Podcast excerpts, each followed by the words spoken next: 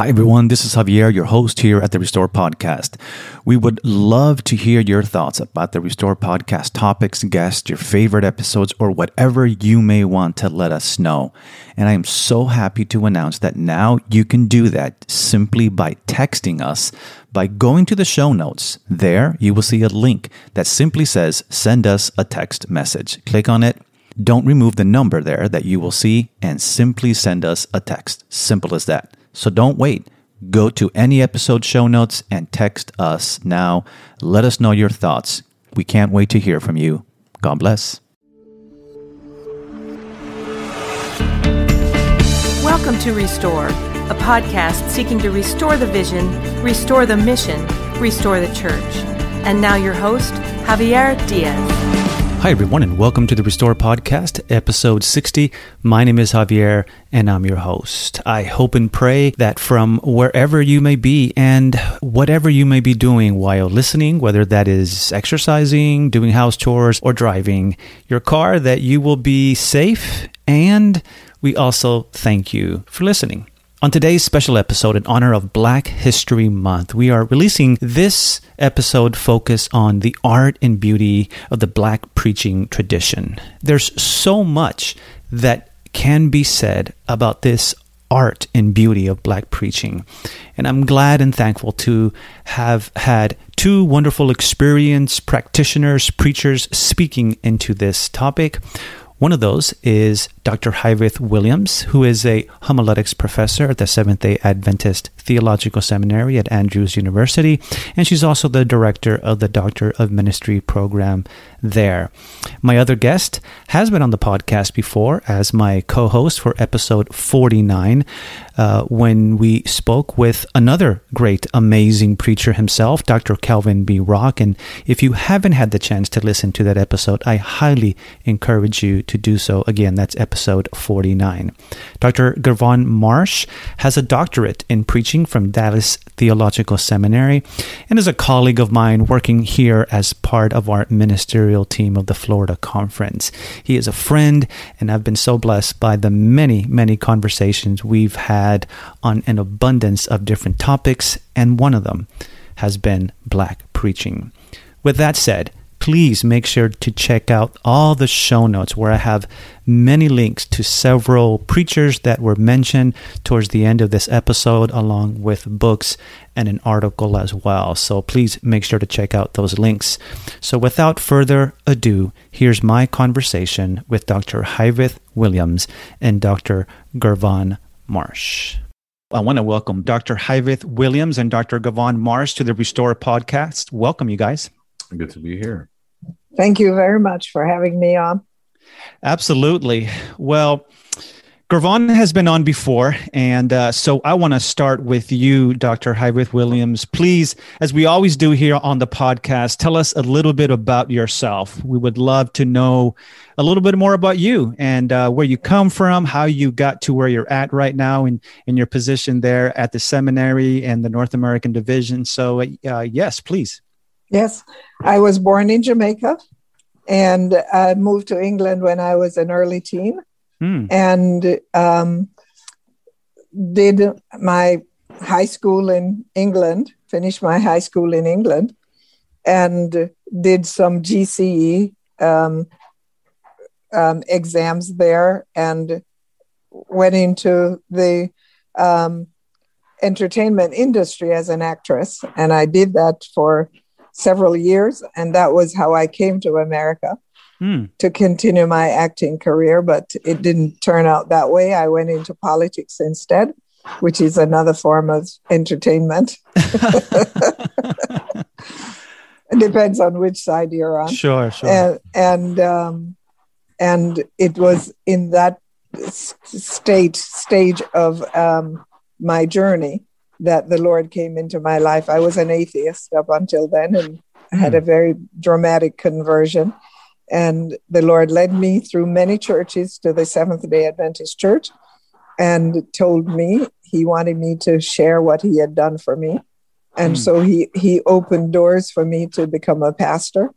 I did my undergraduate at Columbia Union College, which is now Washington Adventist University and then went to the seminary, and did my MDiv, did my um, mm, Doctor of Ministry at Boston University, and now I'm doing a PhD, midway through a PhD in leadership wow. at at Andrews University.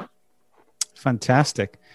And um, I, te- I teach, and I also um, started a church. Actually, tomorrow will be the eighth anniversary of the church that I launched, and we mm-hmm. just bought a huge building last last month, um, mm-hmm. last mm-hmm. year, September, and we're having our grand opening on April third. And we we we have um, since the pandemic, we have twenty thousand regular worshipers wow. um, on the internet and Facebook and uh, YouTube and all of that. So that's my story, and I'm sticking to it. Hi. That's amazing. I would love to hear a little bit more. A couple of things. Number one, give us the name of the church and uh, congratulations on the new sanctuary. Yes. And then I would love to hear a little bit more about your story if you could have some time to go a little bit deeper. I mean, from atheist to actress, politician to pastor. That's pretty amazing, right? Um, I don't mm-hmm. think there's few stories that have all of those components. So tell us a little bit more about that and the name of the church. Yes, the church is named the Grace Place, mm. and it's a community based entrepreneurial church, meaning that um, we focus on the community, but and it's entrepreneurial because we don't rely on funds from the conference. We have an organization in California, a nonprofit organization in California that provides all the funding. They're the ones who purchase the church um, the, they, they provide all the funding. Everything is done pretty much by them. The conference has contributed some small amounts along the way, but we don't look to them for for that. Um, we have lots of, seminarians who come to learn about ministry with us, and some of them we provide a stipend for them, a monthly um, pay for them, a good good amount and um, I don't get any pay at all. I'm not worth it. I get zero. Mm. but but anyway, that's that's how we've got it set up, and it's working well. We we don't accept transfers from local churches, so everyone who's a member has to be a new believer or a returning believer to Christ. Wow. Yeah. That that's a, so you don't accept any transfers of no, folks from no. other churches. So you you no. you have your core uh, leaders and obviously yes. including yourself. Uh, yes. Uh, but aside from that, and those that help you start the church, mm-hmm. uh, it's only new people that are yes. coming in. That's really yes. interesting. Mm-hmm. So, what do you say to a person that uh, church member, being that it's in an area where there's quite a few Adventists, right? In, mm-hmm. in, that yes. area, what what do you say to people that that come and and, and want to be part of it? Uh, they're welcome to worship with us on Sabbath, but they just can't be members. Okay. Wow. Fascinating. Yeah. And because we we want to show that um, we can grow a church from scratch because transfers is not church growth. Mm. Although many Adventists have looked at transfers as church growth, but it's not. You're just moving yeah. one body from one area to another. So um, we want to show that we can win new people to Christ and who will be willing to accept the Adventist message. And that's what we're about. Powerful. Well, we're going to have to have you back for another episode when we talk about church growth for sure. Yes. And yeah. so, uh, but also tell us, you know, thank you for that. Tell us now a little bit more about your personal testimony, right? Uh-huh. So, yeah, go ahead. I was raised in a family where we went to church Easter and Christmas. Mm-hmm. That that was it. So we weren't really Christians, or we called ourselves Christians, but not not the way we do now that I am a Christian.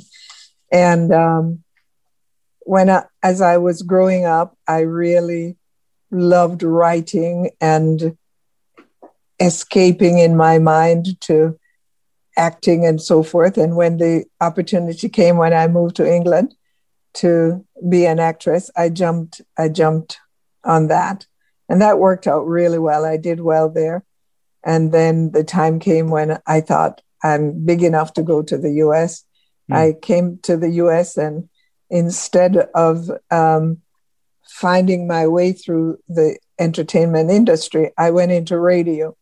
Mm. And um, I became a talk show host on a radio in Connecticut. And one of the times when I was talking on the show, there, there was a mayoral ca- campaign, and I was saying some nasty things about the mayor. And he heard me and came to the studio and challenged me to do his job. And of course, the audience and my bosses, they thought that was great. So we had a couple weeks where they, you know, I went around with the mayor trying to do things and everything. But that those couple weeks really taught me that I didn't know anything. I was just a big mouth and I didn't know anything at all. I didn't know American history. Mm. Uh, it, it, it was just in the time when the racial uh, the tail end of the racial upheavals of the 60s and 70s. Mm-hmm. So, so, you know, what I had to say was just sounded like a dumb person talking. Hmm. But I, but I learned a lot and it taught me how to read and research and, and learn. And um, I did some classes and in the process of growing, I decided to run against the mayor, my wow. boss and and I started a campaign and it was going really well and it was at that time that the Lord came into my life. I heard God call me out loud in my head, heart, and in in my space in which I live. And that went on for a few weeks and I quit smoke I was smoking 3 packs of cigarettes a day. I quit cold turkey because God said so and I was using marijuana a lot. I quit that. And I went to church, went first to a Catholic church, and they, the, the priest told me one day that the members were complaining that they couldn't drink from the same cup from which I drank because I was black. And, and so I went to a Baptist church and he wanted to baptize me without giving me Bible studies and I'm mm. giving you the short form. And so I left and I went back to England where I grew up. And this young lady um, led me to the Adventist church. And uh, my experience was not, not, not welcoming, but, but she really challenged me to follow God. And I did. And I stayed in the Adventist church and was baptized eventually. And when I came back to the US, I felt the strong call of God to the ministry, and here I am today. Well, praise the Lord. That is um, fascinating story, and I know we want to get into our main topic here on Black preaching, which I'm extremely excited about. Uh, but uh, I, I still there. I have so many questions even after listening to that, and I'm sure as those that will be listening will. Yeah, but I want to thank you. I, I, wrote an autobiography. Yeah, you can you can see a lot of my journey through yes, those phases. Yes, and so that's what I was going to mention as well. So we want to put that in the show notes for those that mm. are mm-hmm. interested. We're going to have that. We're going to have a link to that in the show notes. So yes. make sure to check that out. But we are praising God the way that God has led you, Hyveth, and we know that He has and uh, will continue to use you in many ways um, as He is doing and will be doing. And so, thank you for being here and um, having this amazing conversation.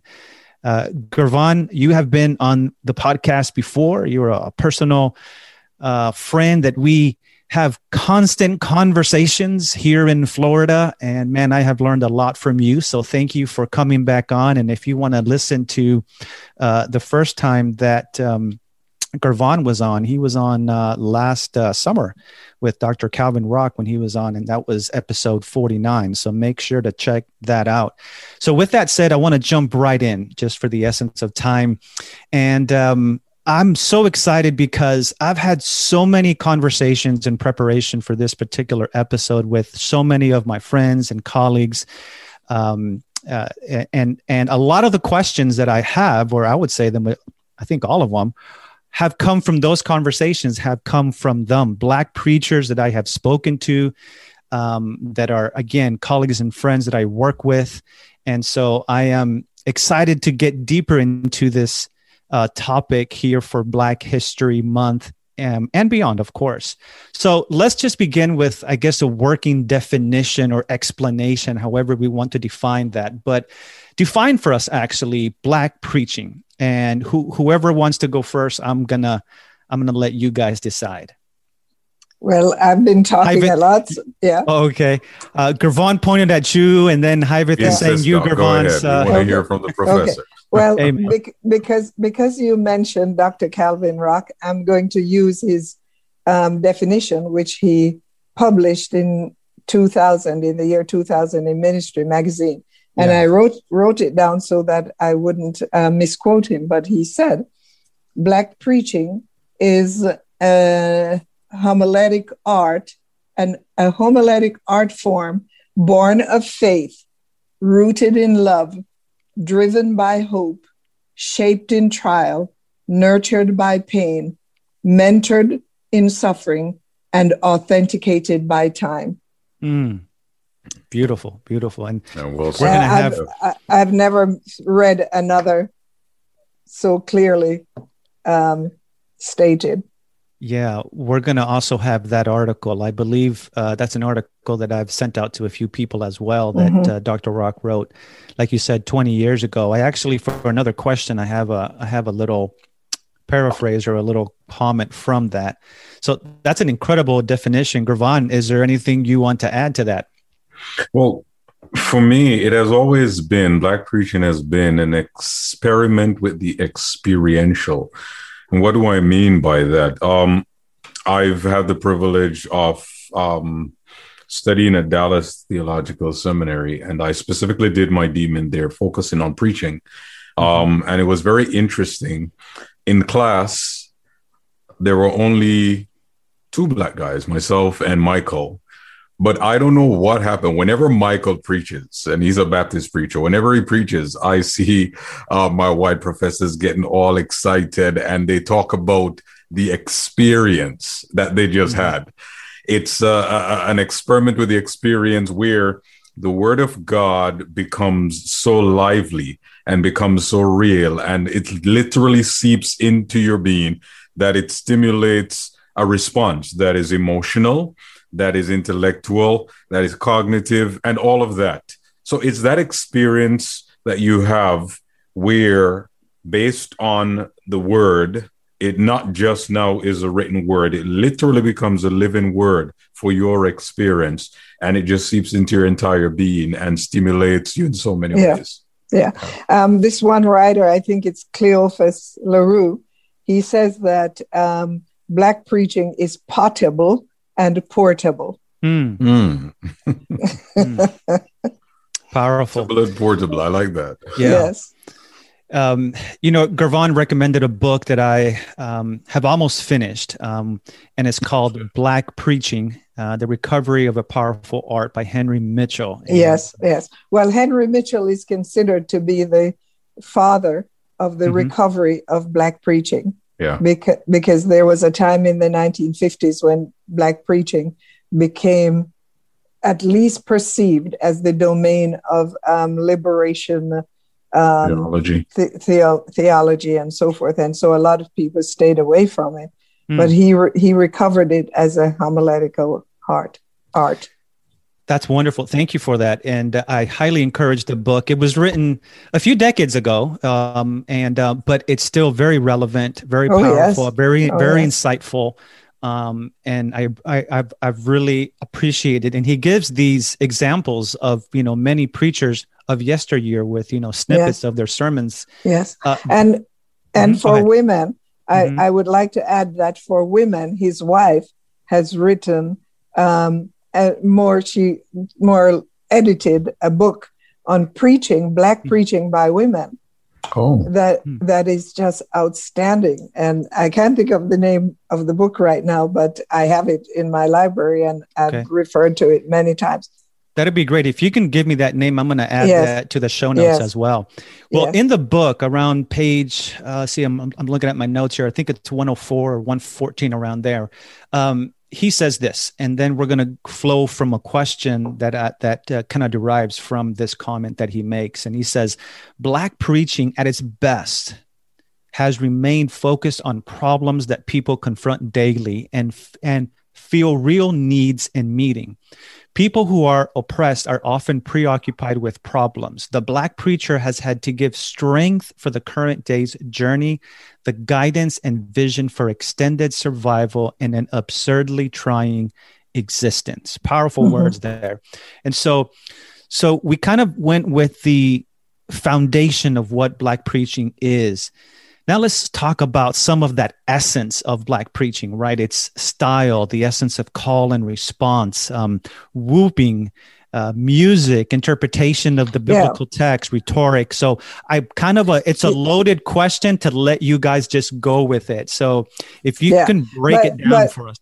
One of the problems that mm-hmm. I have with um, the understanding or misunderstanding of black preaching is that a lot of people think it's you know jumping shouting whooping mm. you know all of those kinds of things and, and it's not right. those are some of the things that were added stab, stuttering for example was added as as a gimmick to get the attention or to say i'm really with you in this moment but mm. but the real essence of black preaching is its biblical roots Mm. You know, its ability to take a, a story that was written and told thousands of years ago and make it so um, port so portable that it becomes a living experience now. Mm-hmm. And that's something that no other genre of preaching has done. Mm. And and that's the key to I believe, to Black preaching, which is what Gervon said about the experience. And, and it's worth noting what Doc just said because um, there is substance, and that's the mm-hmm. important thing. It's not just the experience, there is substance that um, uh, uh, uh, that produces that experience. You'll notice that as you study the history, even that book that you you referenced, Javier, very good book. I've read it, and that's why I recommended it to you it talks about the fact that you're addressing the real needs of an oppressed people. So you mm-hmm. can't come to people who are oppressed just thinking that you want to just stimulate an emotional response. They want to know what does the word of God mean for me as I'm dealing with the oppressor or I'm dealing with these challenges that I am facing. How can I make it relevant to my life? And how is it going to help me uh, do better or experience better from from from from from the spoken word so yeah yes well there's there's a an important um, part of black preaching that i'd like to interject is that the early listeners of black preachers used to say is there a word from the lord hmm. hmm it's it's not like you came in and you told what the psychiatrists say and you know mm-hmm. what this um, philosophy suggests or anything like that it's the word of the lord that the people came to hear and it's really significant that black preaching actually started as entertainment mm. the, tell me more the, about that yeah the white folks used to have the slaves who were able to because of the cadence of of their voice and the way they delivered um, words that sounded like singing, and they could and they could take one little word from God and build a whole sermon from that. Um, they would have the slaves come hmm. and and do their Sunday afternoon entertainment, and and the the early listeners of black preaching by the slaves. The slaves were the ones who started it, um, and mostly sharing their diasporan experience. The the early listeners were so entertained by it that they used to have fake funerals hmm. just to hear those gifted slaves preach. Hmm.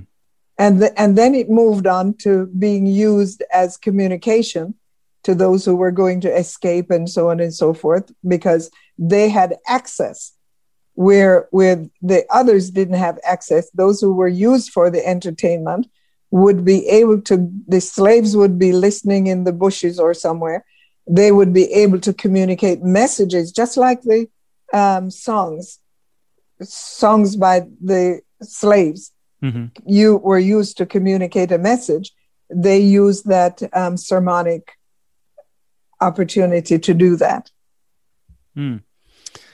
Doc said something also which is so important because if you study the history of black preaching, um, remember that in the time of slavery, blacks were not considered human. You were subhuman. Yeah. So they weren't even given the right to really worship or even listen to um, mm-hmm. you know, sermons. Hence the reason they were used for entertainment for yes. whites. And it, it's mm. interesting that out of that, God developed something that is, is is really so beautiful now. Yeah. Yes, and and here's something that happened that I think God did this miracle.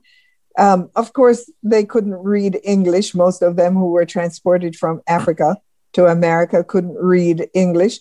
But the ones who were the house slaves, the children taught them what they were learning because, you know, they had free access to the children. That's mm. how hmm. they learned to read. Wow. And then they passed it on and passed it on and, and, and became brilliant students of the Word of God.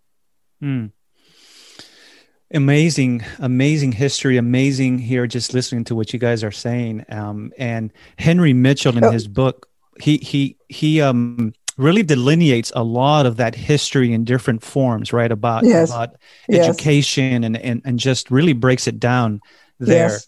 um, I, I, mm-hmm. I, want to share a little bit yeah. of a history, a hu- humorous history.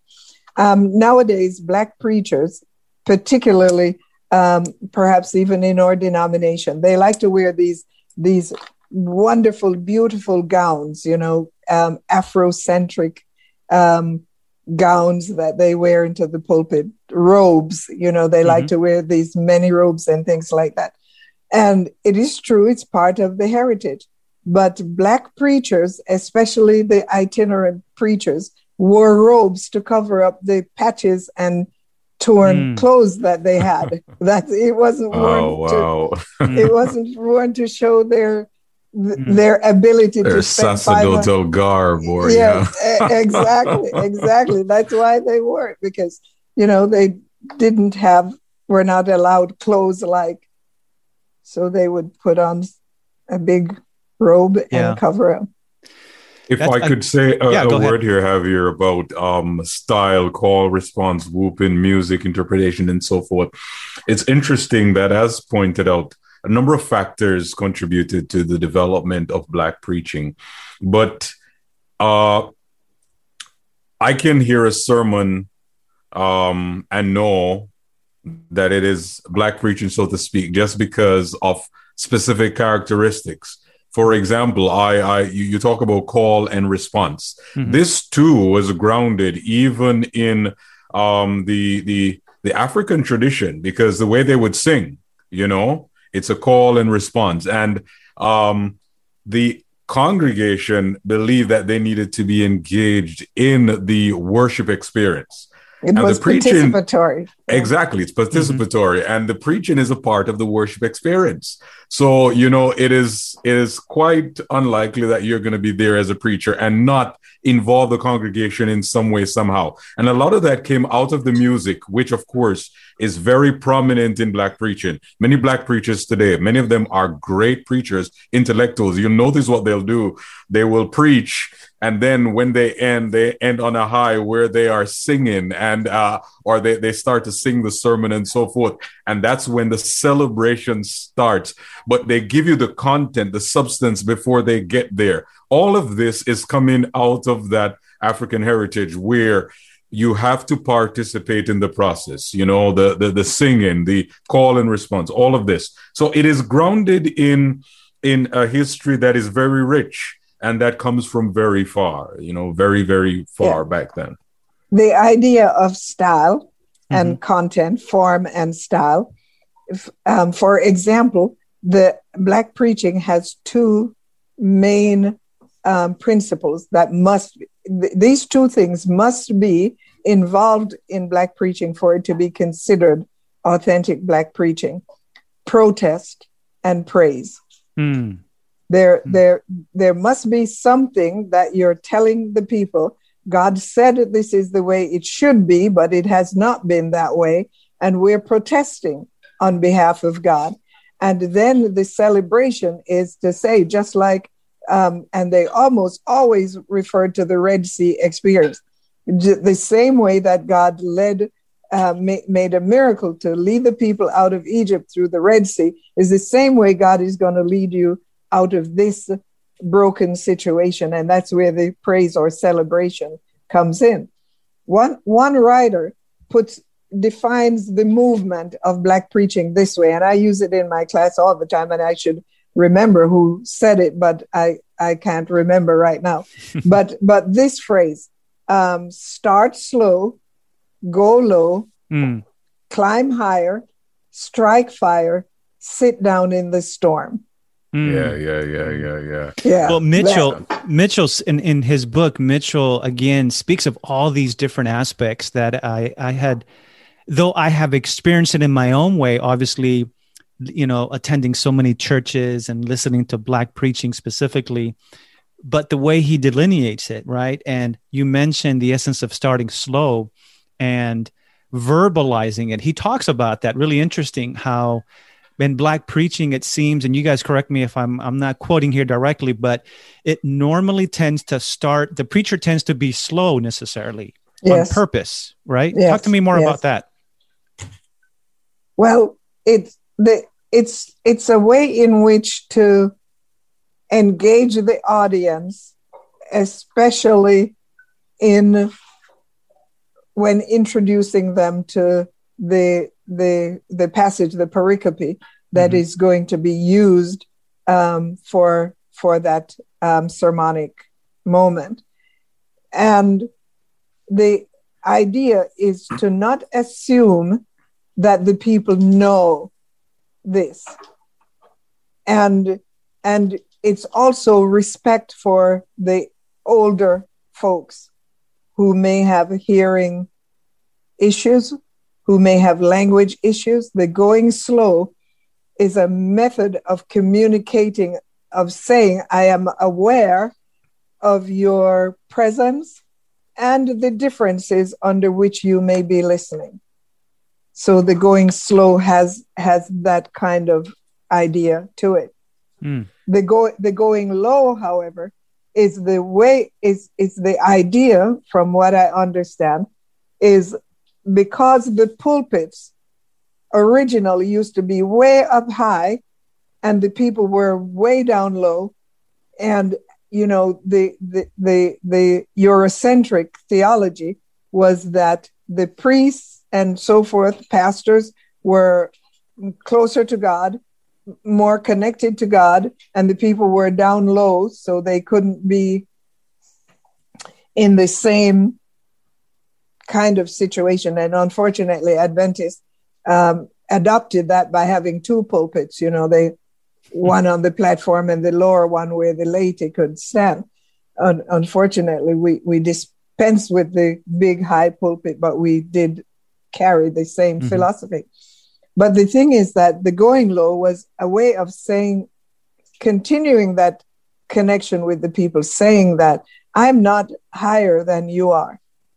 So, so, so they used the intonation, the voice, to indicate. So um, they would use cliches, vernacular, all of those kinds of things in the go low mm. to connect with the people, to say, I, I speak your language. And what I'm about to say to you, I will be saying it in a language that you can understand. Mm. What are your thoughts, Kirk? On, on one hand, as Doc just described too, it has a it, it, it, addresses the issue of style, but you'll find also that in some respects it's very inductive, where it's taking you to a mm-hmm. crescendo, it's mm-hmm. taking you to a main point. So the preacher will tell you, walk with me, follow me, because mm-hmm. we're going somewhere. And that's when you also end on that high. So it's high in the sense of style, because the preacher may have started with a low intonation and then ends on this high where they're singing or they're just celebrating, but also in terms of content, because if you're taking on an inductive journey, you're not giving away your main point at the get go. You're taking them so you hold them spellbound until you reach that climax. And then when you give it, everybody just celebrates because, yes, th- this is the moment. So it's both style as well as content in terms of it being in, in, in, in an inductive way, somewhat. Hmm. Yeah. Did, did you take black preaching class with me? Unfortunately, no. well, I'll, I'll, I'll, I'll come audit the class. yeah. Who, who did you take it with? I, I, you know what? I didn't do it there actually. Yeah. I read on it, but I read up on it my, on my own. Yeah. yeah. I, I took black preaching at Boston University when I did my doctorate. And okay. Yeah, that was because I'm Jamaican, you know, so I, exactly. I don't I don't have the natural um, cadence of of the American mm-hmm. Mm-hmm. Um, tone. Mm. And so I needed to learn the elements of it because the important thing to know is that you can preach using this homiletical art. And there are many white people on, on YouTube and TV trying to imitate this, this um, form and style. But, but I wanted to learn the very, the very elements of it so that when I preached it, I wouldn't have to mimic the cadence mm. of hmm. Americans, mm. but I could do it with my own accent and my own, yeah, but still have the elements that define it as such, which is very distinct. One writer said, um, jazz is the only musical uh, int- um, thing that America genre that America has produced, and so is black preaching. Yeah, you know, it's interesting when you speak of classes. When I was in seminary uh, many moons ago, there was uh, at that time Dr. Jones was teaching yes. the black yes. preaching class. Dr. Clifford yes. Jones, an amazing That's preacher, right. obviously. And um, every year or every time that um, registration opened up, students would literally leave the classroom and line up, and because uh, it was only taught once a year, so Dwight, you know, also taught a preaching class, and both of these classes filled up immediately. And sadly, since it was only taught once a year, and I was only up at Andrews for two years, um, I, I wasn't able to take it. But I had a friend, one person, a really good friend at the time, who took the class. Um, and he is from his ethnic background is Mexican, and he, we had a lot of conversations about the class. And um, one of the questions, as I uh, conversed with, so, again, so many of my colleagues and friends, and they said, you need to ask this question, which, you know, Javi, um, to one extent, you already answered, which was, can a non-black preacher preach the black preaching tradition?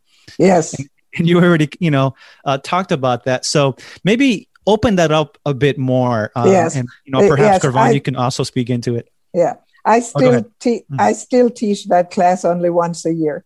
Okay. In in the fall semester, mm. and it's usually full with white Latinos, Latinas, mm-hmm. every Caribbean folks, everybody, overwhelming the um, real African Americans. Mm. So, so so it it is very um, attractive to people of other cultures. Mm. The, the, the way in which it's important to know that the um, Black preaching, the, the real source of its power is its authenticity. Mm. If, if, you, if you're preaching and the, the movement of the Spirit causes you to cry, you cry. You, if, if it causes you to sing, you sing. If it causes you to tell a story, you tell a story. The, the other, you know, I, I teach homiletics and other um, genres require that you stick to a certain structure.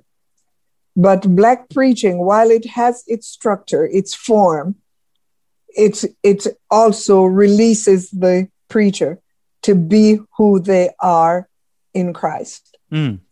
And I think that's one of the main reasons why anyone, n- that's number one. Number two, and I don't want to kind of dominate this conversation. No, you're but, good. That's fine. Go ahead. But, but the, se- the second reason is although this was born out of suffering and all this kind of things, and, you know, it's, it's Genesis can be traced to um, the slaves. Everyone who believes in Jesus Christ have been touched by sin or know someone who has been damaged by sin. Mm. And therefore, mm. we can speak to the suffering, if not the physical, abhorrent slave suffering, but definitely the spiritual sin suffering. And therefore, w- one can speak to, to that with some realness. Mm. Thank you for that. Gervon, you wanted to say something? Uh, sure, sure. Um, I, I like what Doc just said. It's about being authentic because, you know, while one might be able to um, study all the dynamics and all the the the the issues involved in black preaching, people know when we're not authentic as preachers, you know, and if you're just trying to perform or whatever the case is. But all of us, as was just pointed out, have had to deal with suffering in some way, shape, or form. And because it has been born out of that, if you understand that, you you you're able to do it regardless of your ethnic background. So indeed, um, you don't have to be black to preach like a black preacher. I've heard um, some folks who have done a very good job, way better than me. um, you know, I've been studied it um, who, who are not black and they've done an excellent job. And I believe it's because it's authentic and they have they, they they've ground their preaching experience in that idea that all of us have been affected by sin and suffering in some way, shape, or form. Yes, yes, yes. The the idea is to um, make to to preach from the perspective of the underdog. Mm. Black black mm. preaching is preaching from the perspective of the underdog, the disenfranchised, the poor, the neglected, the you know all all of which is the two thirds population uh, yeah, yeah. on the planet.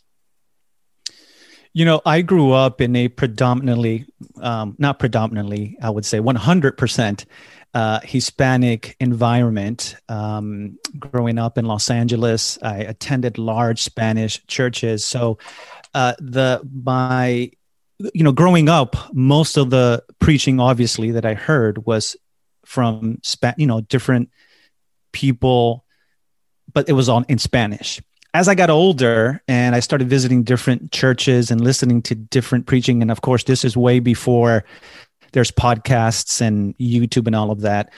One of the first preachers that I listened to outside of my immediate community of faith was Walter Pearson. And as as I continued to listen to him as I got older, one of the uh, I mean he obviously amazing preacher. Can't can't uh, until that day when Jesus comes right? He rests in peace, uh, but he had this power with the biblical narrative that he was just able to unpack and I think narrative of scripture is a is a big essence too of black preaching, and that's mm-hmm. kind of what I think you know Mitchell also and others mentioned. Tell us a bit more about that, about how I remember, of course, now many years later, I was blessed to sit in a class when Walter Pearson came when I was at Southern and, and he taught a class and he was there for a special weekend. And I remember him saying this as it was yesterday, amongst many things he said.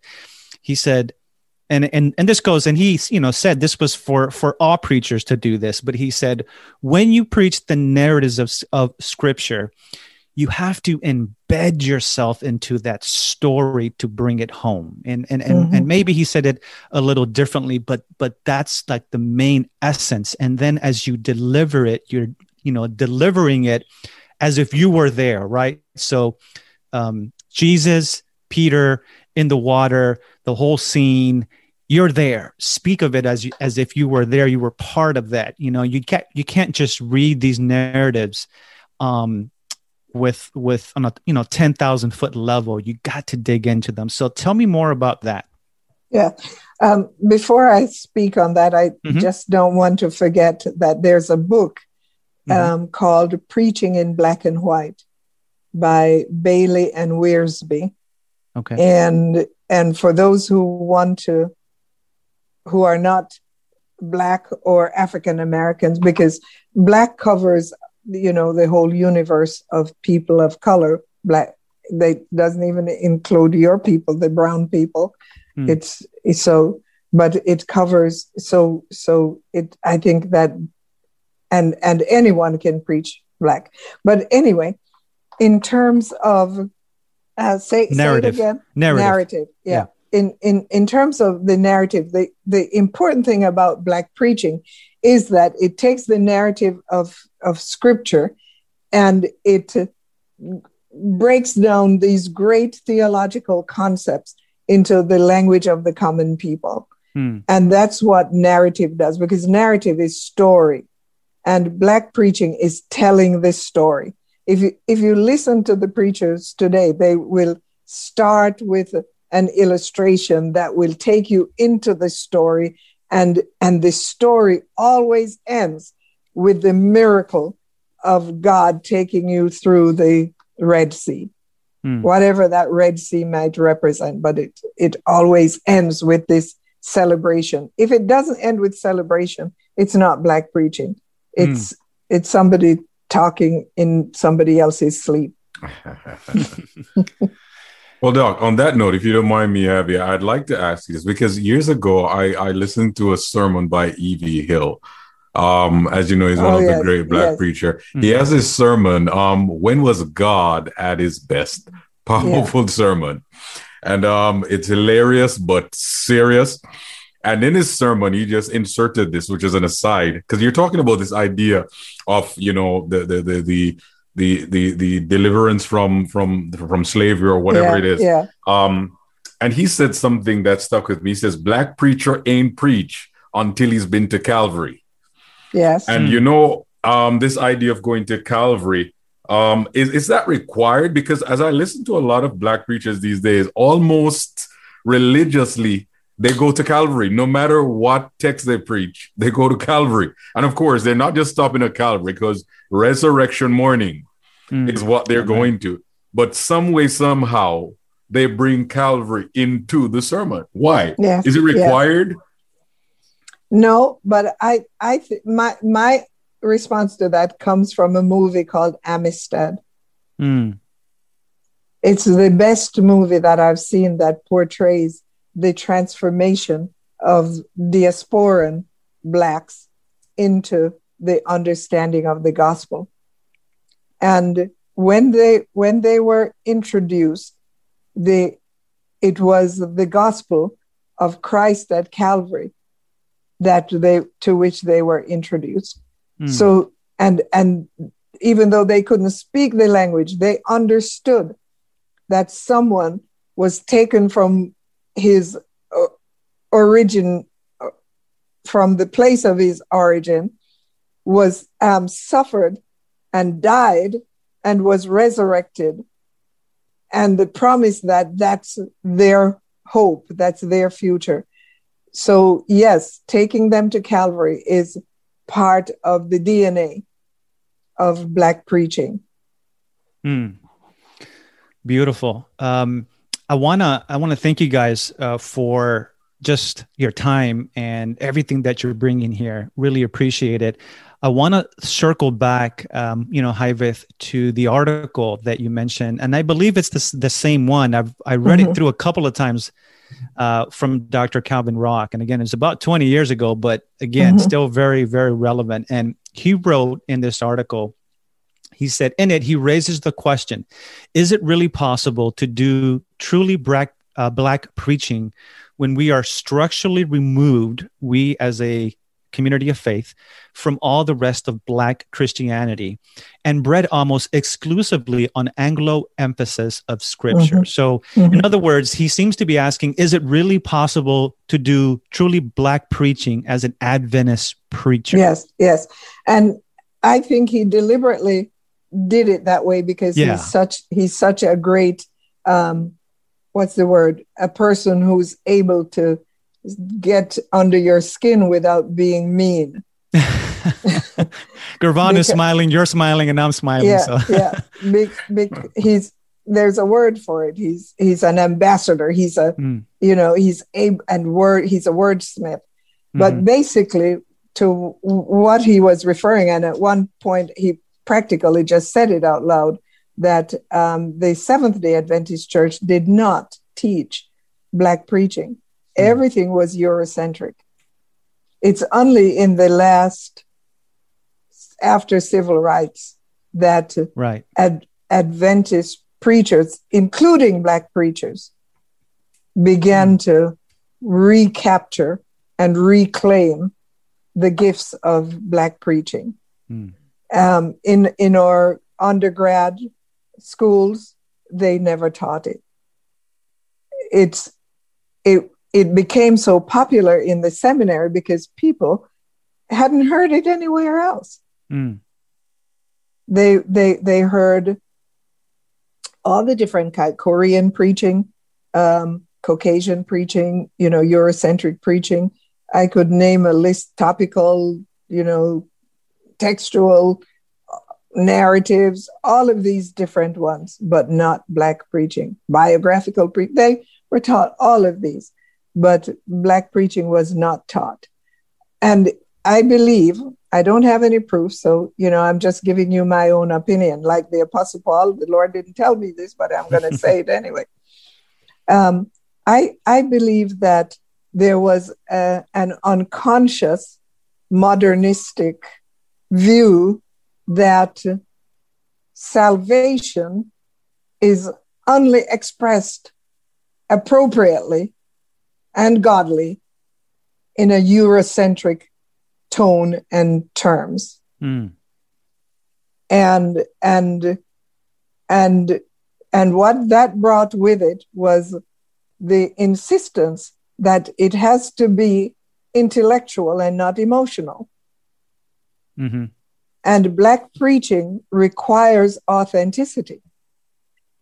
You cannot be preaching about Calvary and the suffering of Jesus and the how many lashes he took and all of these fainting under the weight of the cross. You cannot preach and talk and not talk about this black man who traveled days from Africa to be in the same place where Christ was to to to have the cross laid on him without feeling something.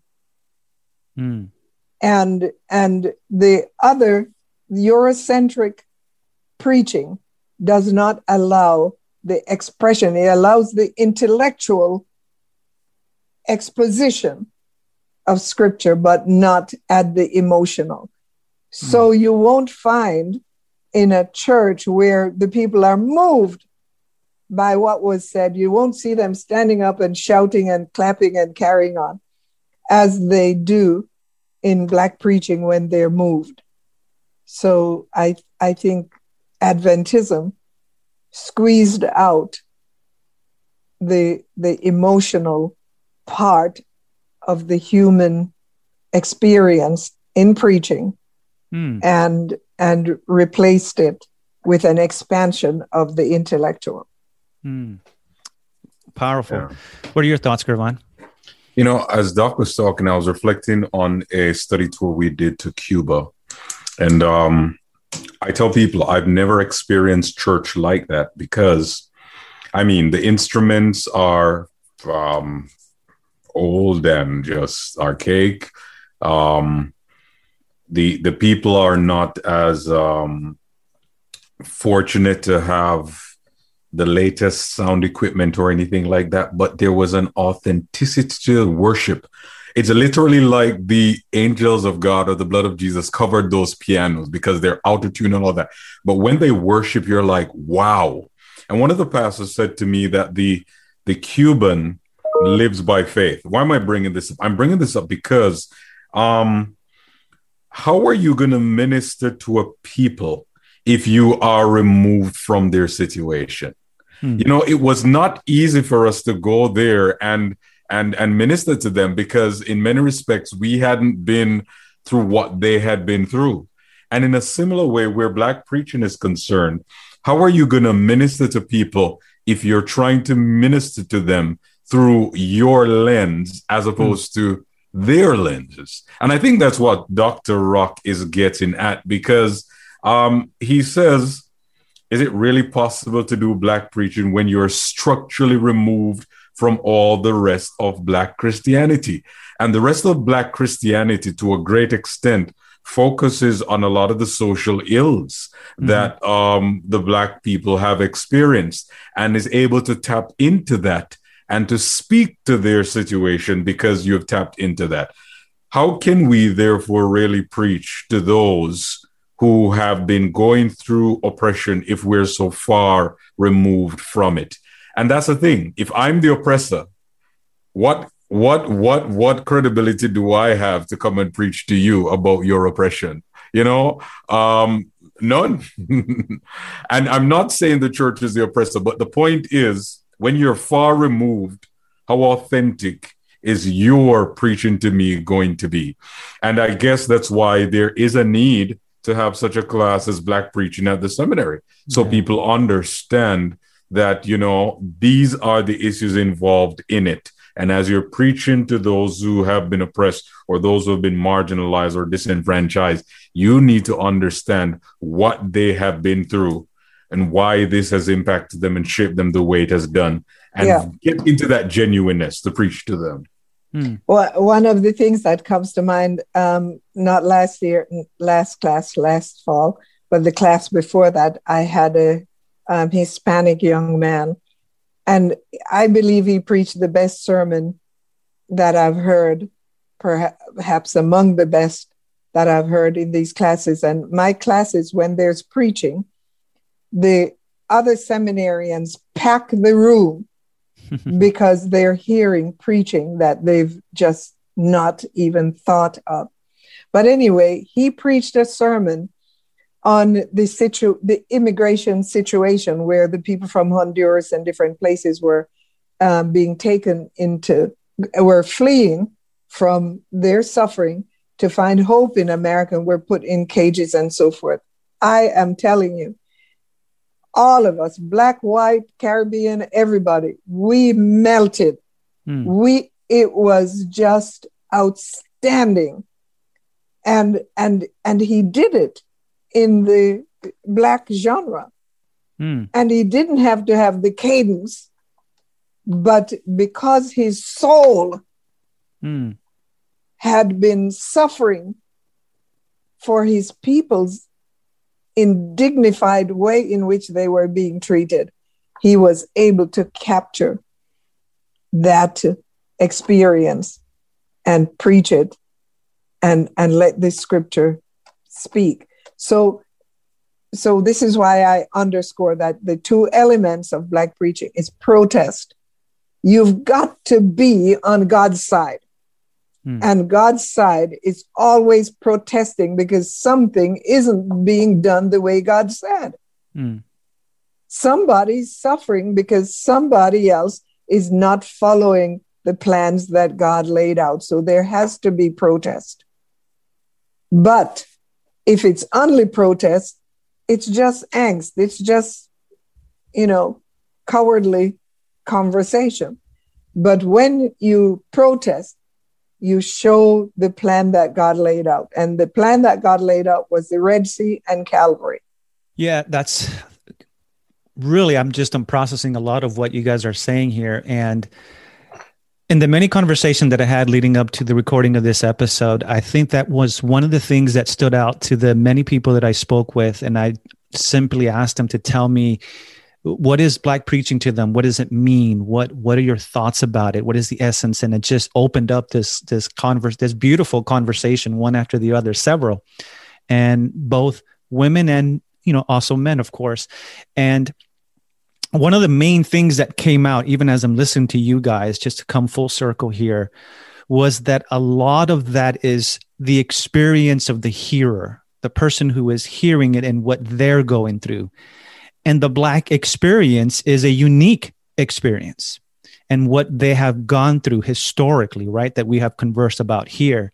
So this is a thing that when they heard the, this this essence of just what God is able and will do and can do, it was applied and it was heard in a very special way. Like one person I was speaking to said to me, you know, you can have this amazing sermon by let's just say this a particular black preacher but the way that a white person will hear it and the way that a black person will hear it will ultimately be different because of the experiences obviously that they come into the congregation or wherever it's being preached um, you know of their lives. So is what do you guys think about that?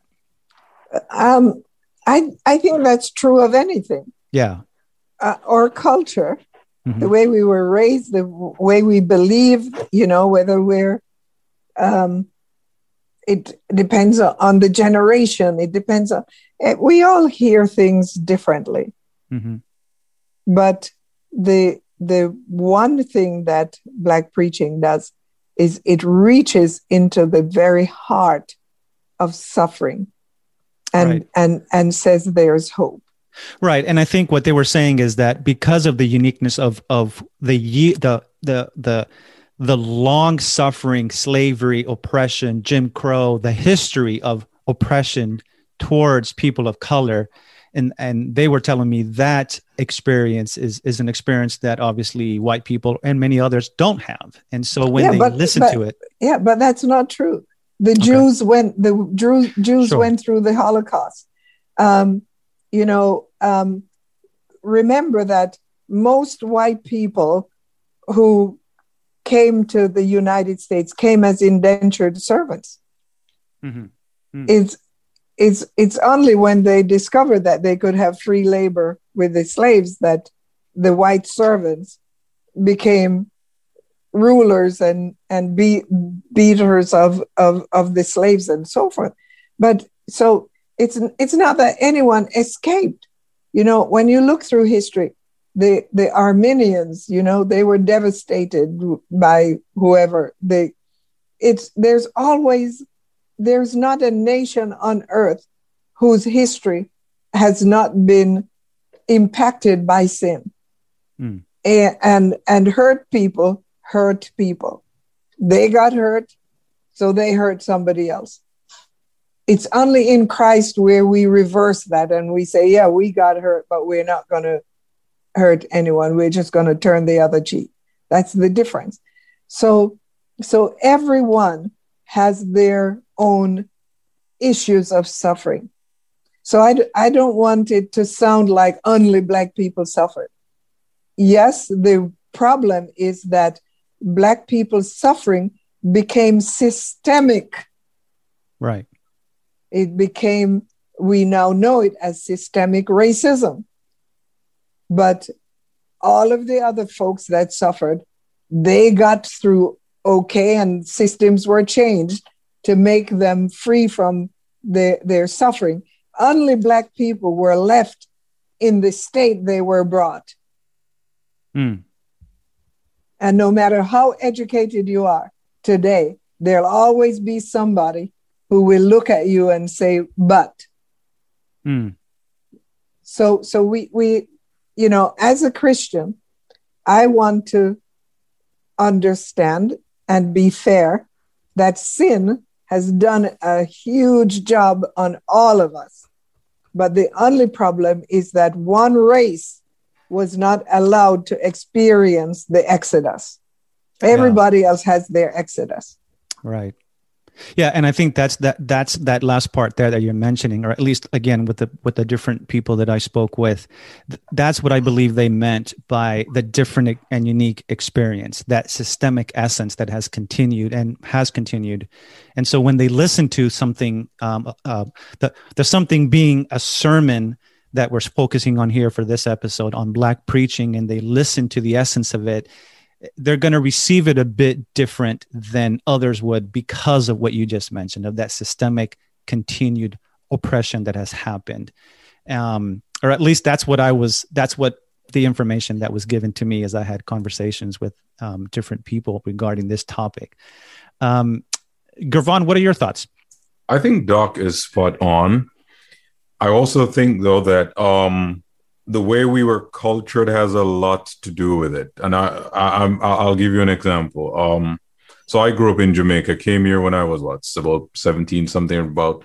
And um, I will be honest with you, the first time I went to uh, uh, an African American church, I was wondering what's going on. I'm, I'm just being serious because Jamaica was colonized by the British and um, or worshipped to a great degree um, is very Eurocentric. So the Anglican Church was predominant there, the Methodist, so forth, and then the Adventist Church, which came out of the Methodist tradition, um, adopted a lot of those things. So unless you were you grew up in a Pentecostal church in the Adventist Church in Jamaica, it is understood that you are very reserved in your worship. Um, so many churches, for example, you won't find certain type of instruments or anything like that. It's very Eurocentric. And this is true for many of the other Caribbean islands. I've been to Barbados, the very same thing. And I've had conversation with individuals like that, the very same thing. It doesn't mean, though, that I never wanted to give a certain response. What's interesting is that the church in Jamaica, for example, whenever they had um, public campaigns like a tent crusade, the style was totally different out there than what it was in the church. You're mm. almost expected to say amen and carry on and so forth. But when you go back in the church, um, no, no, no, we don't do that in the church. Mm. Um, so when I came here and I went to a black church, for example, I was like, wow, um, they're very expressive. They're very um, emotional about it, and it it it it was not something that I readily um, appreciated. But having gone and having grown in my experience with that, I understand now why this is so and why this is very important.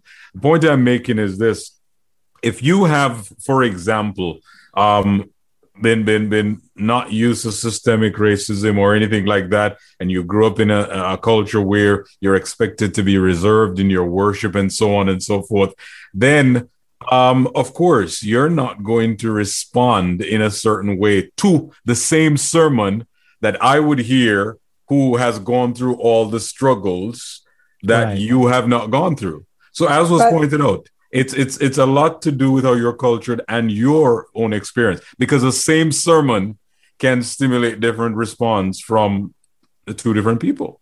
Yes, let, let me give you an illustration why I would say that we need to teach our people, Adventist Christians, to break out of that, mm-hmm. regardless of their color or culture or black, brown, white. My, my first trip to Korea, I was invited to speak at an evangelist, to do an evangelistic series for the Koreans. And the, the way that I was coached was um, remember, these are Koreans. They're not Adventists. They've come to our language school. They're not used to emotions, you know, n- jumping around and all this kind of thing is not going to win them.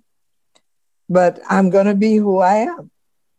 So I started out this series, and the first night, there was maybe about 50 people. The next day, there was 150 people. They brought their friends and they, because they heard something that stirred them and they saw that something stirring me to the point where I couldn't just stand in front of the mic and say words. We baptized 95 new believers mm. in and it was pouring rain, heavy buckets of rain the day of the the last day and the baptism and everything like that. Mm. When we started out, my Korean translator, he was stiff as a board because that's how they had been taught.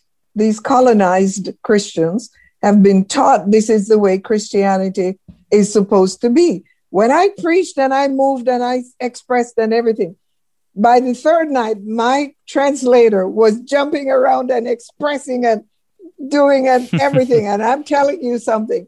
We worshiped God and we let go of the, they let go of the restraints mm. and fell in love with a Jesus that breaks chains and releases people and mm. and and empowers people and preach all all of these kinds of things. So mm. so we we this generation we have a responsibility to not be ashamed of this heritage of black preaching but Amen. we ought to share it and not not not preach white when we're preaching in a white church and then black when we're preaching in a mm. black church but preach God in our own skin wherever we're preaching and release the chains that have held God's people from celebrating his presence in their lives.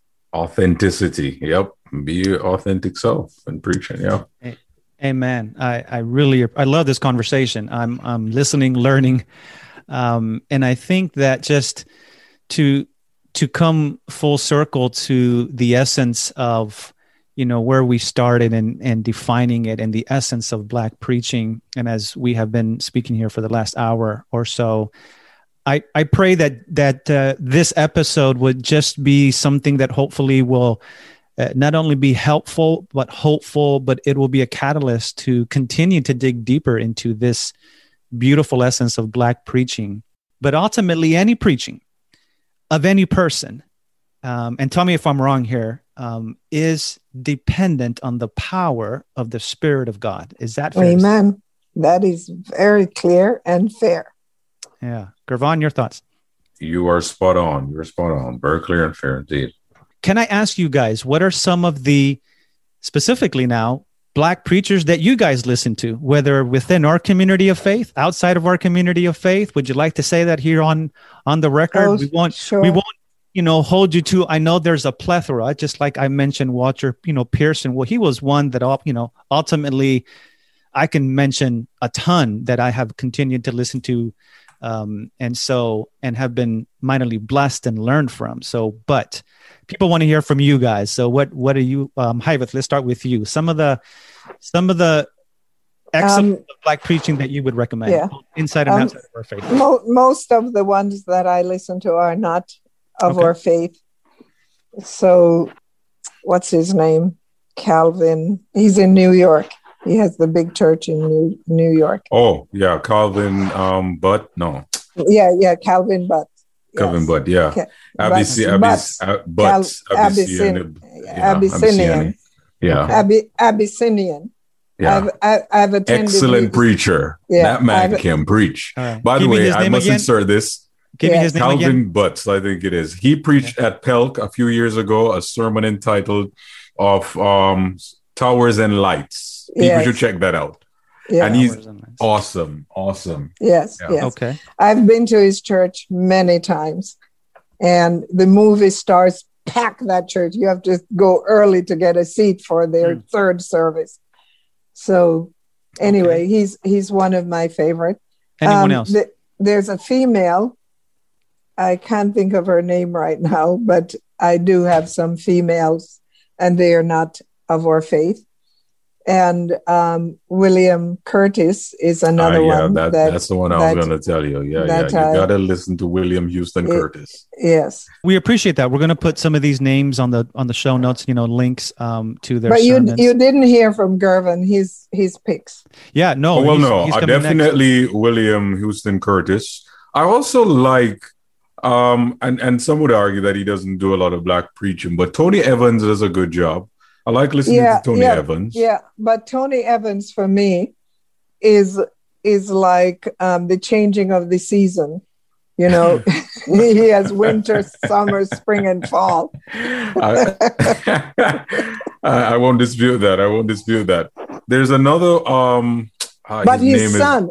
But Tony Evans' son Okay. Well, I've heard one sermon that he just was so amazing, just amazing. Okay, okay. okay. I'm not sure who his. Okay, where is he? Is he in Texas too? Yeah. You know? Yeah. Okay. Hmm. Okay. Um, I can't remember his name right now, but um, he preaches a sermon on Job. I've listened to a few of his sermons. Uh, if I remember, I'll let you know, Javier. But yeah, those are two that come to mind readily. Those are two that come to mind readily. Well, that's awesome. I, I, I appreciate that. I know like some of the some, and we don't have to discuss whether we like them or not or whatever. But I know somebody who is highly listened to now is Michael Todd. He's he's okay. up there and, mm. and yeah. um, he's listened to. And pardon again, me. Yeah, go ahead. I, I I guess you're. I don't know if you're talking about those who are living, but E.V. Hill is one of my favorites. Mm-hmm. You can listen mm-hmm. to his mm-hmm. sermons. Uh, I can yeah. listen to a sermon from any day, but he's he's he's dead, of course.